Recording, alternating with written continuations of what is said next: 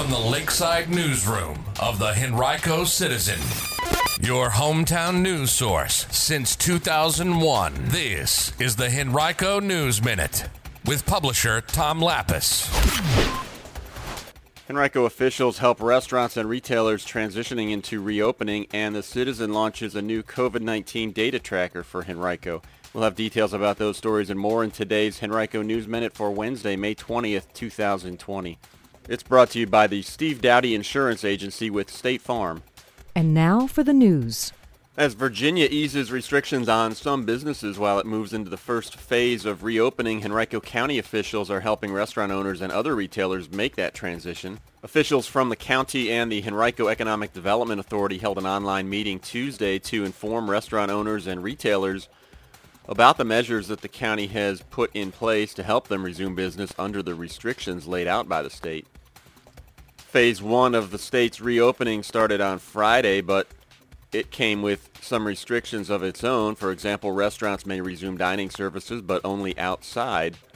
To help accommodate restaurant owners in doing so, the county is issuing temporary outdoor dining permits for restaurants that did not have them previously, according to Henrico Planning Director Joe Emerson. Restaurants are permitted to have outdoor dining within 100 feet of their property, which could be defined as their front door, or if the parking lot is part of that property, 100 feet beyond that boundary. County officials are trying to fast track approval plans for outdoor dining for restaurants that qualify. The Virginia ABC is also expediting approval for serving drinks outdoors, but an outdoor dining area will need to be fully enclosed with defined boundaries in order for alcohol to be served.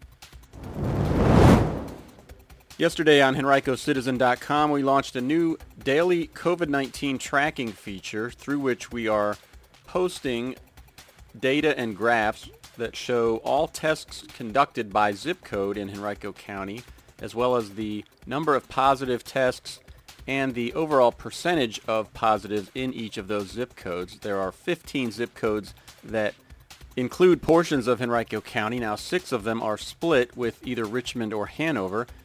We are showing all data for each of those zip codes because the Virginia Department of Health does not separate them out by locality. You can visit henricocitizen.com and click on our COVID-19 section at the top of the page to find this link and we invite you to bookmark it and check back each day if you're interested in seeing how the numbers develop day by day in the county. On Tuesday, Virginia Governor Ralph Northam introduced new resources that are designed to protect Virginians from eviction and support those who have lost their jobs or income as a result of the virus. The tools include a new website, stayhomevirginia.com, which is designed to help Virginians navigate housing programs, services, and resources that offer guidance about working with landlords, financial institutions, and other organizations. The website was developed in partnership with the Virginia Housing Development Authority, which has committed $12 million to help nonprofit housing organizations continue operations and deliver services throughout the pandemic. Northam also signed two bills approved by the General Assembly last month that are designed to protect tenants and mortgage holders the first caps late fees at 10% of the periodic rent or 10% of the remaining due balance, whichever amount is lower, while the second delays rental evictions or mortgage foreclosures for people who are not currently covered under the protections offered through the Federal CARES Act or state or local protections. VCU Health is beginning virtual urgent clinics for people who may have COVID-19 symptoms.